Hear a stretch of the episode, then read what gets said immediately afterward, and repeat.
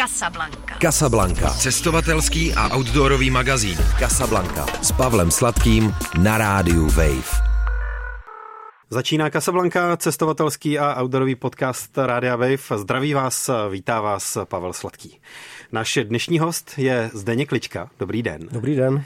Což je diplomat, překladatel, spisovatel, cestovatel, polárník, pádler a pořadatel Arktického festivalu. Asi bych mohl dodat ještě další charakteristiky, ale to pádlování bude asi základním motivem v dnešní Casablance, protože Zdeněk Klička kromě toho, že třeba přešel Gronsko na lyžích, tak má zálibu ve splouvání evropských řek a v trasách, které vedou z evropského středozemí eh, někam do moří, eh, které jsou eh, kolem dokola. Takže na úvod nějaký takový krátký přehled by se nám hodil. Co jste všechno splul do kterých moří? No tak nejdřív jsem začal takovým tím klasickým triatlonem, že jsem si řekl, máme tady jakési tři řeky, Labe, Dunaj, Odra a hovoří se taky o, o tom, že by se měli propojit a tak dále, tak dále. Tak jsem to všechno projel a nějak jsem dokázal svou cestou asi, že ten průplav Labe Odra Dunaj nikdy nebude, protože se Odře je tak málo vody a po cestě se narazil na tak prostě takové mělčiny a ne, nemožnost. Takže tím pádem jsem si vyzkoušel, že ze střední Evropy je možno doplout do okolních moří, takže nejdřív to byla z Prahy, jsem měl po Vltavě do Mělníka, pak z Mělníka po Laby až do Severního moře, to byla první cesta. Pak jsem měl od pramene Dunaje do jeho ústí v Černém moři, to byla trošku delší cesta, druhá.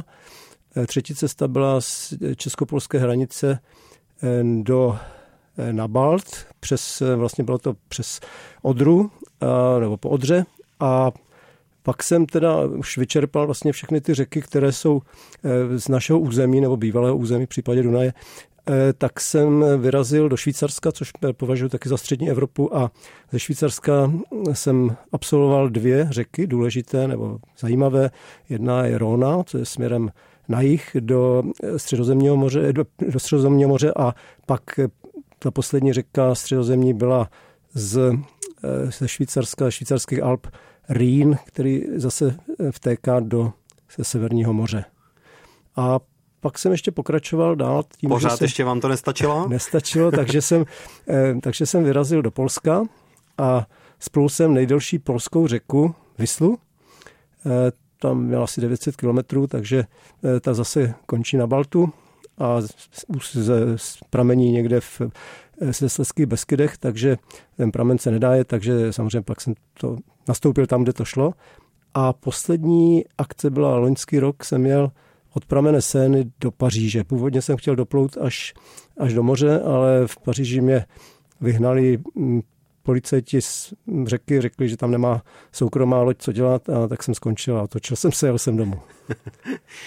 K tomu, kde má nebo nemá která loď co dělat, k tomu se možná ještě eh, dostaneme, ale vy jste zmínil 900 kilometrů Vysly, ta trasa z Alp po Róně do středozemního moře byla nějakých 800 kilometrů, mm-hmm. ale ani jedna z těchto tras nebyla ta nejdelší, nebo se pletu? Ne, ne, nejdelší byl Dunaj, Dunaj je 2700 km a ten jsem absolvoval na dvakrát, protože jinak to trvá 6 týdnů a e, to jako státní úředník nemám dovolenou tak dlouhou, takže jsem to musel rozdělit na dva roky, takže jsem, jsem první rok plul tři týdny, někam asi 100 kilometrů za, za Budapešť do, do města Pakš a druhý rok z toho místa, odkud jsem, kde jsem skončil rok předtím, jsem pokračoval až do Černého moře, takže ten Dunaj byl vyloženě nejdelší řeka 6 týdnů že se vám do těch státních služeb chce potom ještě vracet. No, nechce, ale jako já to beru tak, že já už jsem vlastně po roce 89 jsem nastoupil v 90. roce 1. prosince na ministerstvo zahraničních věcí a protože jsem uměl dánsky, tak jsem prostě vyjel do Dánska, pak do Švédska, zase do Dánska a tak různě. Takže já, já to beru tak, že ta státní služba je i takový trošku mým koníčkem v tom, že, že vlastně obospodařuju země, které jejich jazykem hovořím a by jsem mohl pro to něco udělat dělat, takže to není taková úplně klasická státní služba, že bych prostě byl nějaký zavřený úředník někde v Kamrlíku. Jo. Tak. A když se teď zatím ohlednete zpátky, tak co bylo dřív? Vaše touha vidět sever, severskou přírodu, svět, řeky a to vás jakoby přivedlo teda k diplomacii, k mezinárodním vztahům a, a dalším věcem, nebo to bylo nějak jinak? to je dobrá otázka, protože já mám v podstatě dva životy. Jeden život je do, eh, do sametové revoluce a pak je nový život od eh, sametové revoluce do dneška. A ten první život spočíval v tom, že jsem kdysi, kdysi jezdil závodně na kajaku, ale to byly hladké tratě a v podstatě v nějakých 18-19 jsem, jsem, jsem toho nechal. A pak jsem žil normálně, jako jsme všichni tady žili, prostě party, hory, různě řeky, takové jenom ty zase turistické a podobně. No a mezi tím jsem si vystudoval tu dánštinu a angličtinu, no a pak přišla změna a najednou jsem měl možnost vyrazit do toho světa, kam jsem nemohl, protože jsem neměl pas, mi sebrali, takže jsem pak vyrazil do toho, do toho světa, do Dánska a pak do Švédska a podobně. A v Dánsku jsem si vlastně pořídil, ve Švédsku poprvé jsem si pořídil morský kajak, nebo půjčil, tam jsem si půjčil morský kajak. Zjistil jsem, že, že tu stabilitu pořád ještě mám, jako z toho, z toho z doby, z doby závodění a takže jsem na tom moři jezdil, se, se mi to začalo líbit. Pak v Dánsku jsem si koupil morský kajak, jezdil jsem po úžině mezi, mezi Dánskem a Švédskem a na takové delší tratě tam žádné řeky nejsou v Dánsku, ale se mají to moře. No a pak eh, jsem se vrátil z Dánska do Prahy a říkal jsem si, tak ten kajak jsem tam nechal v tom Dánsku kamarádu, ať si jezdí po moři. No a po asi třech měsících jsem sedl do auta a jel jsem zpátky do Kodaně pro ten kajak, protože jsem bez něho nějak nemohl žít. No a zjistil jsem, že v Praze, vlastně když nastoupím eh, na, eh, na Vltavu v Praze, takže můžu z ní vystoupit v Severním moři. No. Takže to byl takový počátek vlastně těch výletů a pak už jsem se toho nevzdal. Ještě jsem potkal na cestě na Labi kamaráda z Německa, který, který tam vlastně Frank, který druhý rok plul Dunaj a poslal mi fotky, no tak jsem si říkal, tak už jsem úplně ztracený, musím taky na Dunaj, no a pak už jsem přidal tu třetí řeku, aby to byl přesně ten, ten kanál Dunaj od Ralabe. A pak už jsem si řekl, no tak co ještě ze střední Evropy a podobně. Teď už jsem skoro všechno vyčerpal, takže ještě mě napadá někde v severovýchodním Španělsku je řeka Ebro, tak možná, ale teď přemýšlím o tom, že bych si pořídil po těch letech nafukovací kajak, nebo jak říká jeden můj kamarád, kolega, eh, vzducholoď, což, takže nafukovací kajak a ten pak je praktičtější pro další vzdálenosti, že člověk přiletí letadlem, vybalí to, No, pak to zase zbalí a tím letadlem se vrátí. Nemusíte otravovat někoho, kdo pojede s autem eh, s vámi, vyveze vás na start, pak vás vyzvedne v cíli nebo nechá někde to auto, pak si pro ně přijdete. Takže je to vždycky takové komplikované s tím velkým kajakem. Já mám plastový kajak, který váží 27 kg, měří asi 5 metrů a přes 5 metrů, takže s tím musíte vždycky nějak počítat, že to je prostě velký krám. No. Eh, tak to jste nám eh, popsal takovou životní spirálu, ve které jste se eh, ocitl. Tenhle pořad se vysílá teďka 19. rokem, což je jakoby hodně už. Nicméně samozřejmě s tou předrevoluční historií nemá nic společného a dostáváme se k ní jenom minimálně. A Myslím si, že pro spoustu našich hostů nebo posluchačů mohl být COVID a s ním spojené uzavírání hranic takovou první Eh, zkušeností s tím, že ten svět eh, nemusí být vždycky otevřený, eh, tak jako od sametové revoluce byl, že to prostě nemusí být vždycky všechno takhle na pořád. Jak vy jste se na to díval? No, v tom období totality to bylo takové zvláštní, protože já jsem vlastně byl vždycky na pokraji jednak přes své kamarády, kteří různě byli v disentu a podobně, jejich artisti a jako tam, tam to bylo, já jsem nikdy tak daleko nedošel, aby mě teda přímo za něco takového zavřeli, ale bylo to tím, že teda odebrání pasu a tak, ale bylo to tak, že jsem vlastně si to nahrazoval, tu nemožnost cestovat eh, vlastně tou partou kamarády, kdy jsme jezdili vlastně po Česku, jezdili jsme vlastně po našich horách, v našich řekách maximálně, co mě pustili mm, komunisti, tak to bylo do Bulharska, pak jsem se musel vrátit, eh, po tom návratu hlásit, že jsem se vrátil z Bulharska. No a eh, bylo to takové, jako, že už jsem si myslel, že nikdy se to nezmění. Já jsem si myslel, že, že lidi jsou takhle spokojení a že vlastně jim to nevadí, že nemusí, ne, nemohou nikam cestovat a podobně. A tak jsem byl trošku skeptický a A pak najednou se mi, se mi zdál, zdál se mi takový sen na začátku roku 89, že jsem obědval s Gorbačovem někde prostě na, na Václaváku. A to jsem se ráno zbudil a říkám si, to, to snad není možné. Teď všude kolem, jak jsme procházeli po tom Václaváku, tak ti estebáci, kteří jako byli na těch různých ne, jako vyšetřováních a tak, tak prostě nás kývali a ctivě zdravili a říkám, no tak se něco stane, asi se něco stane.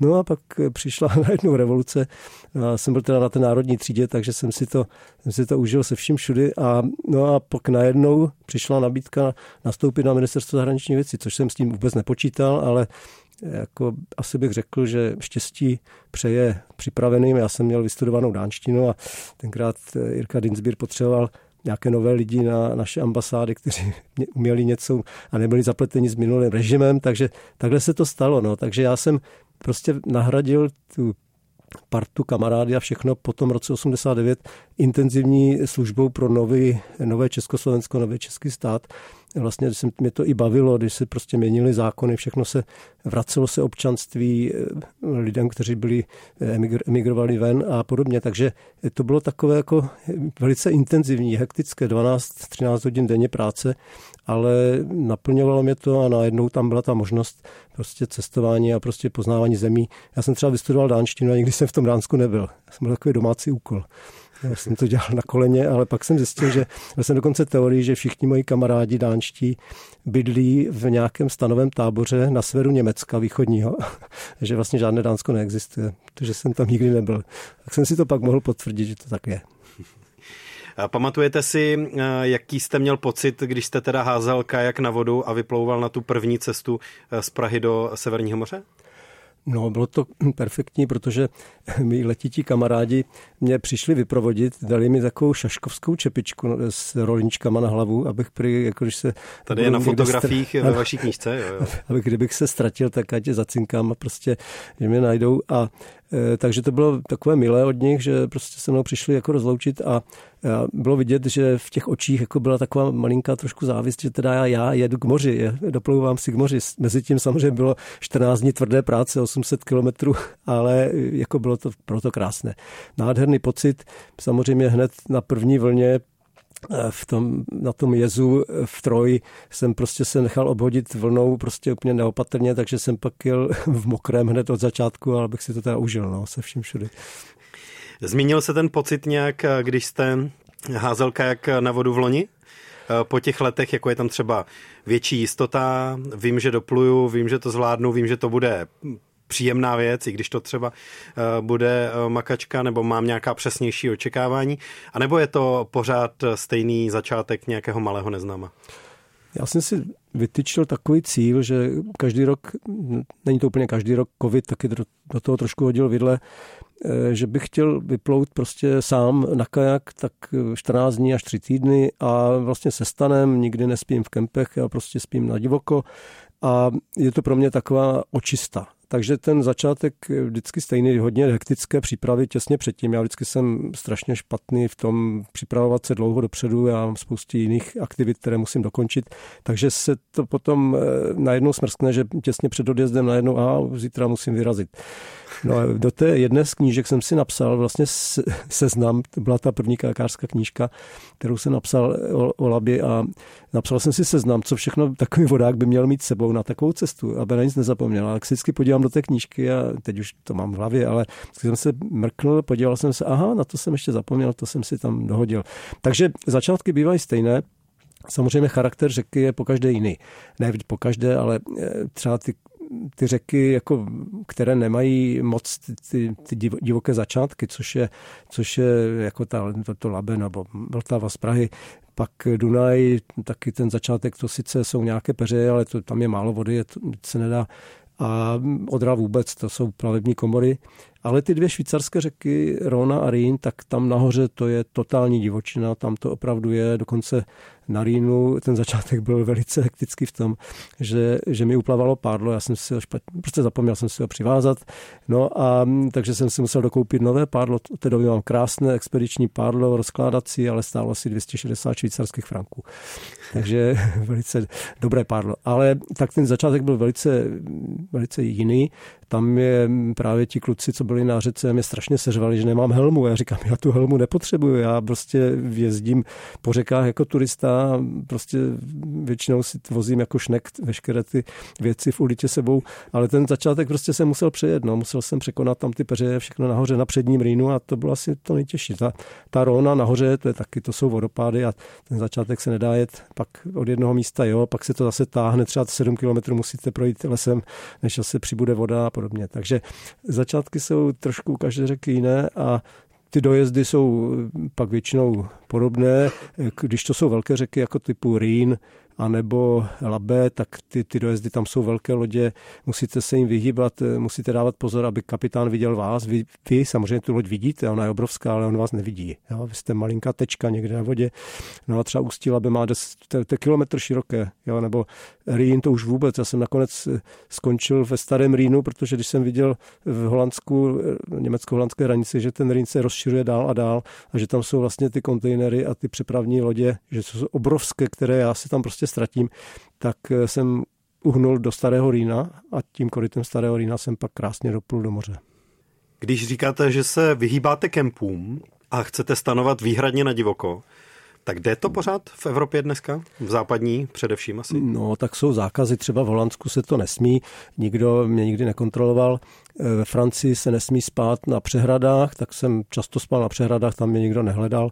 A, takže aspoň, já myslím, že jednou jsem teda porušil tu zásadu, to bylo v Rakousku na, na Dunaji, tam ten rakouský Dunaj má dost příkré svahy do, do řečiště, takže tam se moc nedá mimo kemp přistát a někde jo, jsou tam místa, kde se to dá, ale jak jsem trošku byl ve spěchu a potřeboval jsem večer, ještě než začnou komáři, než nastoupí komáři parta, tak jsem potřeboval někde, někde vystoupit a zjistil jsem, že pak, že jsem v nějakém kempu a ten kemp byl naštěstí ještě zavřený, nebo zavřený, jen tam prostě přes noc nefungoval, takže jsem tam přistál, postavil jsem si stán a ráno, než někdo přišel, tak jsem se odjel. Ale jinak jsem, jinak jezdím zásadně mimo mimo kempy, když teda po cestě bydlí nějaký můj kamarád a zrovna tam má nějaký, tak přespím třeba v tom, v tom domě u něho, to se mi stalo na Séně nebo, nebo na, na Róně, když jsem proplouval Ženevou a na Séně zase přes kamaráda, který bydlí v, v jednom městečku asi 170 km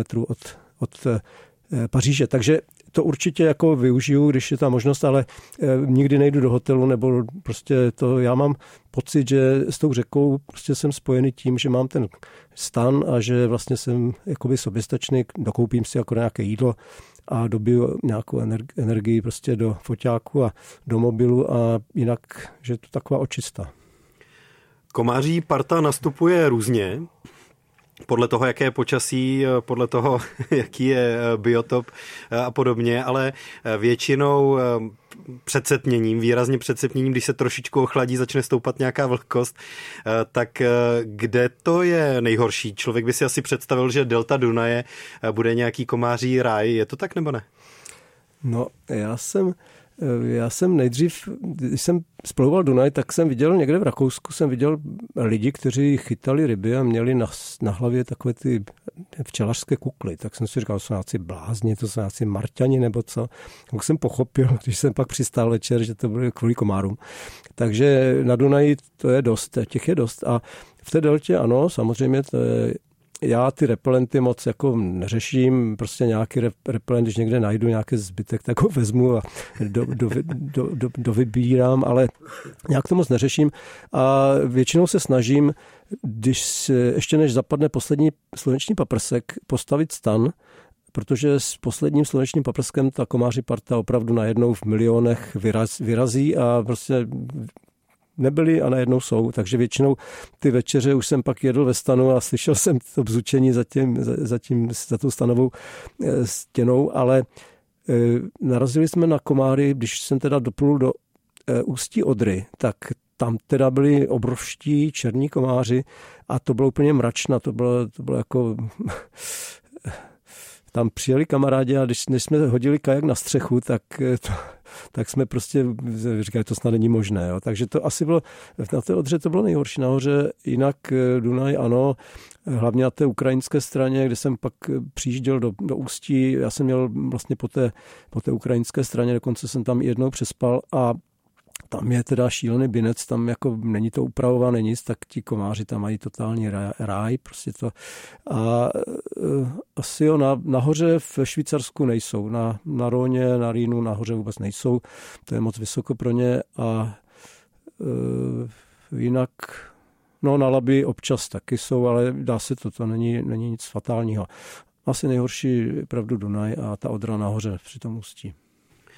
Která z těch cest pro vás byla nejtěžší? No, kdybych to vzal sportovně, tak nejtěžší byl mm, opravdu Rýn. Rýn byl nejtěžší sportovně, protože tam jsem teda měl mm, kolizi, že jsem teda se převrátil a prostě nějak to pádlo mi uplavalo. Aspoň jsem si vyzkoušel to, že vlastně se nic, nic nevypadlo z lodi, prostě všechno se zvládlo, ale musel jsem v těch peřejích se tam plácat asi 100, 100 metrů, než jsem se dostal na břeh. To bylo takové nejtěžší ten začátek. A, a to bylo teda jako jediné cvaknutí no. ze všech těch ano, splouvání. Ano, ano, ano. Jenom jednou. A taky jsem byl rád, že jsem si to jednou vyzkoušel, protože jsem předtím vždycky jenom říkal, to nějak dopadne, to je fajn. A já mám dobrou stabilitu z těch eh, rychlostních kajaků ty, na, té, na těch hladkých tratích, co jsem jezdil závodně, tak to jsou to kajaky, které mají vzadu šířku 60 cm a je to jako šíp, že tam sedíte a vlastně ještě jsme si dávali vysokou sedačku, abychom měli záběr hodně z hora, abychom měli prostě taková metoda našich kamarádů z Jižního Slovenska, Komárna okolí, prostě měli vysoké sedačky a jezdili strašně rychle, tak jsme si pak taky pořizovali ty vysoké sedačky nebo lodě od nich a to bylo fakt šíleně vratké, pak jako stačilo, aby zafoukal vítr a člověk jako měl co dělat, takže já na té, na té vodě na té divoké vodě vlastně strašně málo kdy mám mm, problém jako s tím držet stabilitu.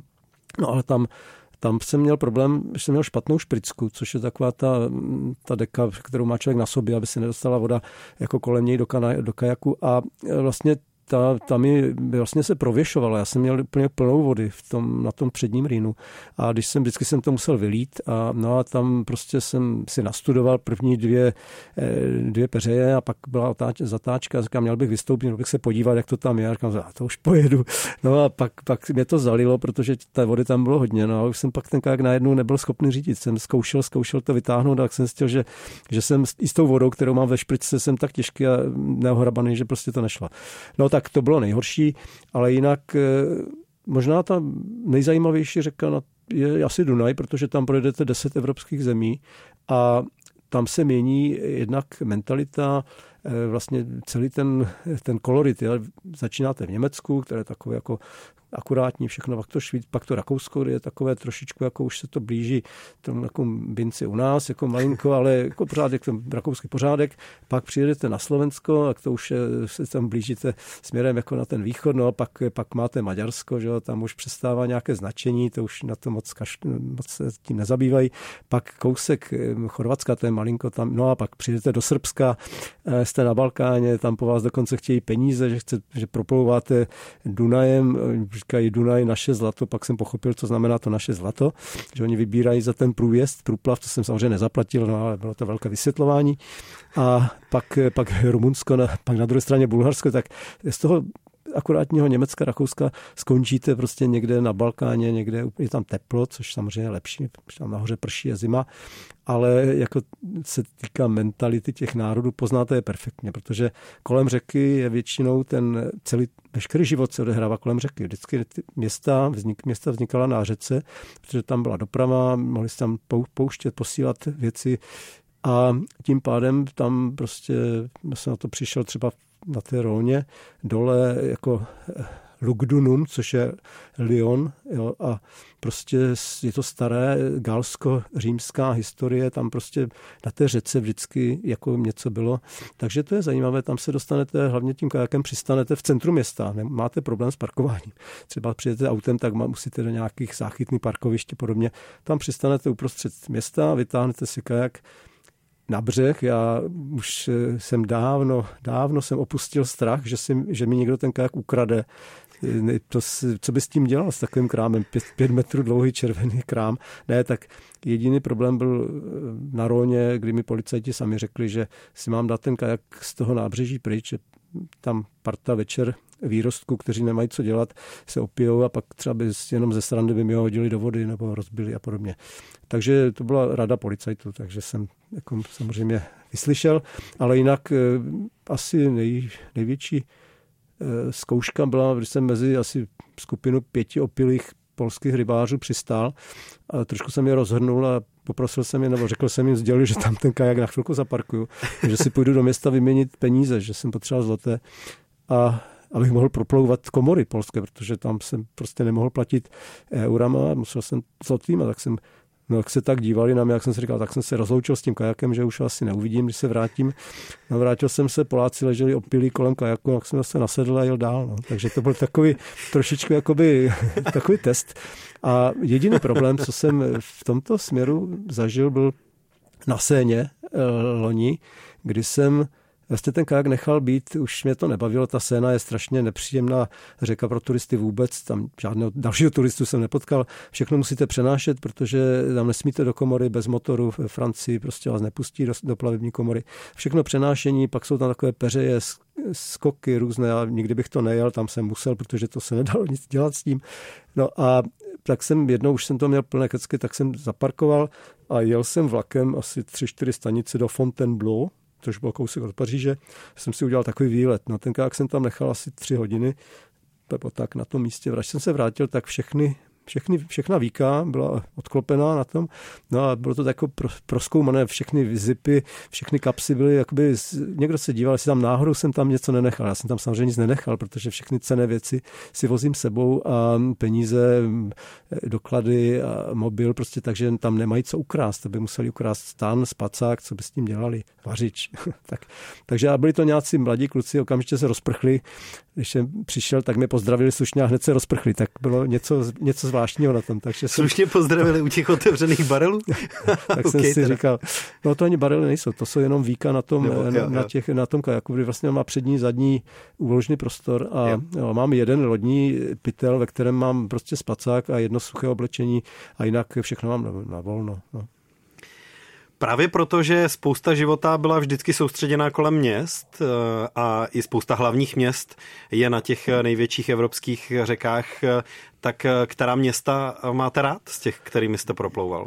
No já, já to beru tak, že když prostě slyším Teska, nebo se někdo, někdo, se, někdo mluví, někdo se baví o nějakém městě, tak já mám k němu jakoby úplně niterní, niterný takový citový vztah, protože to, to město většinou znám úplně z jiné stránky, než to znají ti lidi. Oni tam přijedou jako turisti, teď mají ty turistické nějaké, mají tu trasu, že, po které jedou, pak někde mají zaparkované auto, pak nějak, já prostě zaparkuju kajak někde v centru, anebo třeba eh, se mi stalo taky ve, v, to bylo pěkné, ve Vroclavi jsem zastavil, zaparkoval kajak na kraji města a dojel jsem tramvají pětkou, myslím, že to bylo z toho, z toho okraje města do, do centra. A na tom okraji města jsem si postavil stan, takže jsem byl jako, jakoby takový bezdomovec, ale měl jsem ten domov, měl jsem na kraji města ten stan, který, kam jsem se mohl vrátit. No a pak jsem přišel do toho města, do centra, tam jsem s těma Polákám vždycky, to je ideálně, tam člověk naváže kontakty v každém městě, přijdete do hospody, já teda pod záminkou dobíjení baterie do, do mobilu a, a do foťáku, tak eh, prostě jdu do hospody a tam samozřejmě okamžitě navážete kontakt, protože oni se na vás dívají, vytáhnete krabici a z toho vytáhnete nějaké aparáty, 4-5 šňůr, nastrkáte to, hledáte zásuvky. No a tak hned jak hovor, jako proč co, no tak jedu od pramene do Ústí, aha, to tady ještě nikdo nedělal, no, takže prostě je to zajímavé. Takže města určitě já bych někdy chtěl mít více času, abych eh, na to splouvání měl třeba Německo. Jo? Rýn, Rýn, kolem Rýna jsou tak krásná města. Některá jsem jenom proplul, to prostě nejde. Jo? To je, na to nemáte čas. Já jsem si řekl, za tři týdny tam musím být. Na konci eh, tak, že prostě proplouváte městama, která, která prostě pak vás to trošku mrzí, že nemáte víc času. Ale určitě krása, prostě je to, je to úplně jiný zážitek. Takže já nevím, Vídeň jsem teda oplul, proplul vlastně tím, tím kanálem, ne centrem, že Vídeň znám, to jako nechtěl ztrácet čas v tomhle směru, ale jinak jako všechno, všechna města, prostě, kterými jsem proplul, jsou zajímavé. V Německu třeba na Laby je málo měst, která proplouvají přímo nebo protékají, eh, jimiž protéká přímo řeka.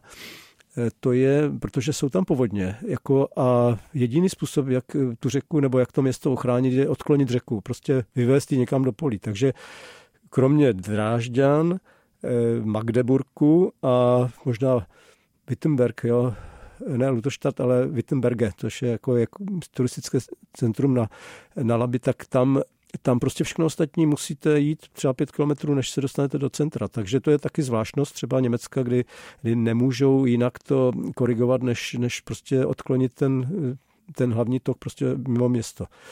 No a takže jo, jinak eh, já nevím, těžko vybrat, protože každé, každé město je něčím specifické, je to zajímavé. Třeba v Bělehradě jsem nešel do centra, přistál jsem na v Zimunu, což je jedna okrajová čtvrť.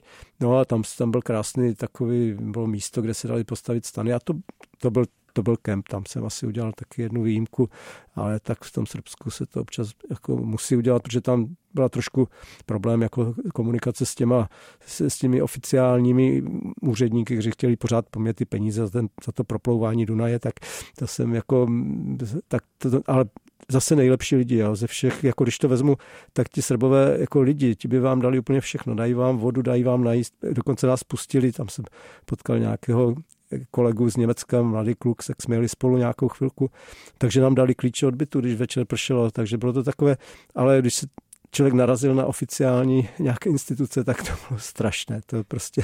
Takže rozdíl mezi, mezi běžnýma lidma, oficiálníma institucema, prostě to je, na té řece poznáte. Já, když jste vlastně jeden, jste úplně ten poslední člověk někde v řadě a vlastně oni taky se s vámi jako o všem pobaví, všechno vám řeknou, protože necítí žádné nebezpečí z vaší strany, takže to je fajn. Já jsem se chtěl k tomu Srbsku zrovna taky ještě vrátit, protože mě zajímalo, jestli Eh, to, že jste eh, nezaplatil to potřebné povolení, byla věc eh, jako na vjezdu do Srbska při přeplouvání hranice, anebo potom, jestli se vám teda ještě v průběhu plavby stávalo, že někdo viděl kajakáře, tak hele, máš povolení a byl to jako seriál událostí teda? Ne, no to trošku jinak. Tam, když připlujete do Srbska, tak vlastně opouštíte Evropskou unii, takže musíte se přihlásit na nějakém nejbližší celnici. A mhm. ta nejbližší celnice byla, já myslím, že to byl Apatin nebo něco, já nevím už, jak se jmenuje, ale prostě tam, tam mě hnali o tam tuď pryč, že říká, a to je práce, připlula práce, ne, ne, ne, musíte dál, jako, tak, jsem, tak jsem jel do dalšího města a No a tam, a najednou jsem viděl, že tam je spousta kajaků kolem mě. Si říkám, hm, co to je? A najednou na mě mluví slovensky nějaký člověk. A já jsem, já jsem říkal, no tak co, co to je? A jestli, mám, nemám rád lidí. A říkám, proč bych neměl rád lidí? No, že jedu sám. A říkám, no a proč, jako, my tady máme celou takovou skupinu lidí a splouváme celý Dunaj od z Ingolštatu do, severní, do, do, do Černého moře.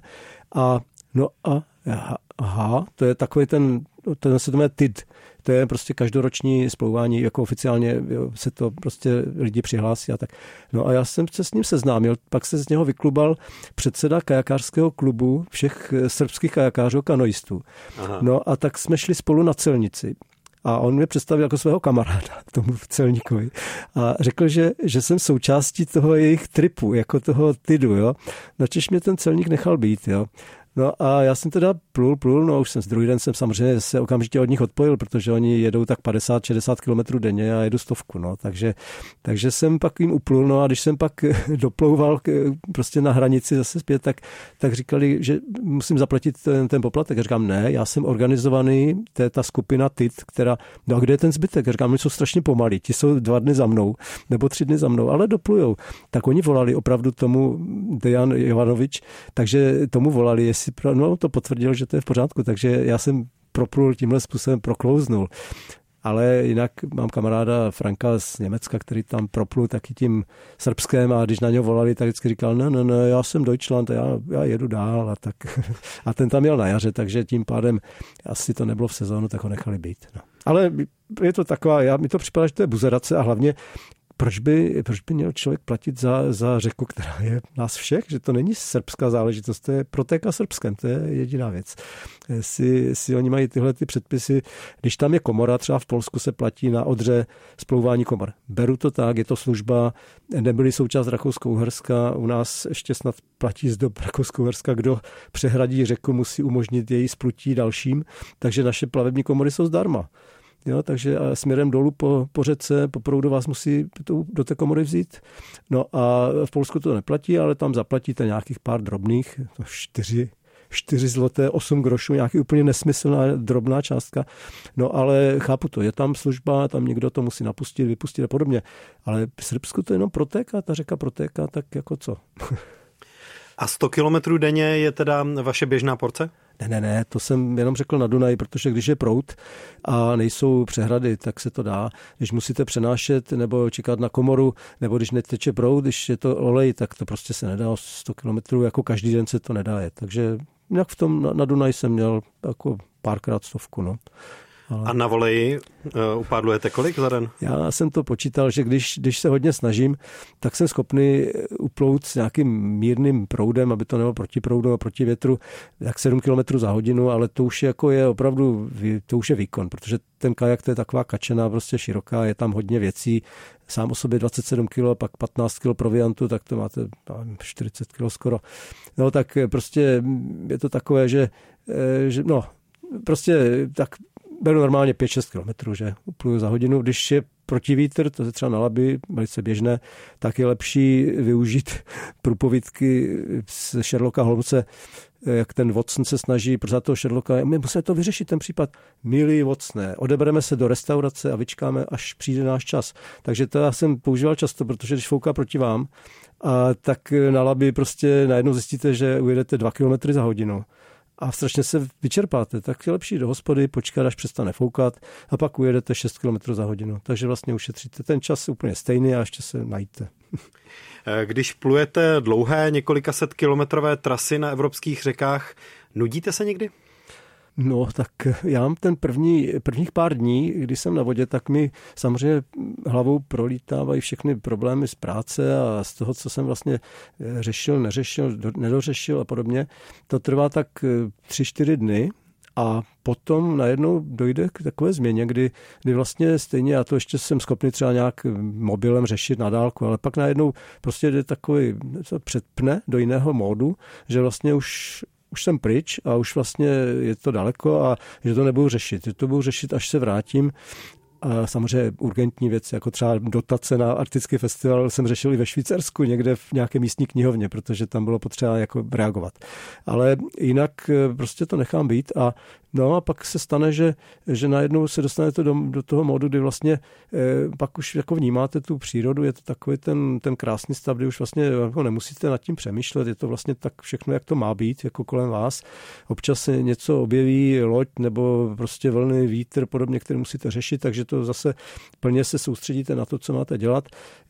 Přijdou bouřky, jednou jsem spal v noci, to bylo na, na Odře, prostě každé odpoledne začala bouřka, no a prostřed noci šílené, šílené prostě křižování blesku a podobně tak jsem si říkal, já mám ten stan někde na kraji, na kraji řeky, já jsem nejvyšší bod vlastně a ten blesk si mě najde. No, tak jsem, tak jsem přítelkyni nahlásil eh, svoji polohu, kde jsem asi ve čtyři ráno nebo ve tři a klidně, klidně jsem usnul, jsem viděl, aspoň mě najdou, když to bude nejhůř. Tak no a ráno jsem se zbudil a v mobilu bylo asi 50 SMS, že jsem se zbláznil, ale že už nemohla spát potom o 4 hodin dál, jestli jsem se někde, někde jsem někde pod bleskem a podobně. No a já jsem to předal, tu informaci a klidně jsem usnul. No. Takže já to beru tak, že eh, tam, tam je důležité to vyčištění, otevření a prostě najednou pak zjistí, já se nenudím. Já to prostě beru tak, že mm, prostě to je součást tady toho mého eh, toho tripu, když vyrazím, abych prostě se takhle krásně pročistil a někdy je taková zima, máte takové starosti, že nemáte čas přemýšlet, jestli se nudíte nebo ne, takže to se mi stalo třeba na, na, na Odře, nahoře, prostě někde v dešti v Polsku, ve větru, stoupající voda, no takže tak. Tahle zkušenost eh, je hodně eh, důležitá a je jedno, jestli člověk cestuje na lodi, pěšky nebo na kole, že prvních pár dní dobíhají ještě ty eh, civilizační myšlenky, rozdělané věci, přerušená práce nebo nevím cokoliv. A potom už se člověk opravdu soustředí jenom na to, jak plyne cesta, co je potřeba pro ten denní mhm. rytmus mhm. spánku, pohybu, jídla a tak pořád dokola řešit a ocitne se v tom tomhle, v téhle blaženosti. Hmm, určitě je to. Je tam ještě jedna věc krásná, jako vy si můžete vybrat na přespání to nejkrásnější místo, když teda to stihnete před komáří letkou, tak prostě vybíráte si, vybíráte, najde, najdete si, nikdo vás přitom nebuzeruje, nikdo vám neříká jako tohle, nebo tam můžete, tam nemůžete, prostě samozřejmě, když je to nějaký národní park, to se mi stalo, myslím, ve Švýcarsku nebo někde, nebo na, na Rýně taky, tak eh, musíte jít trošku dál od té, od té civilizace, aby vás tam nikdo zase nenaháněl, ale jinak jako úplně v pohodě najdete si to krásné místo, máte tam takových různých meandrů, jo, třeba na řece často jsou písečné pláže, takže to jsou třeba Odra, Labe, to, to má spousty písečných pláží, takže to je krása. Takže vy si to postavíte nakonec, zjistíte, že z těch 14 dnů, kdy spíte pod stanem, spíte třeba 10 dní na písku, jo, jako někde u moře.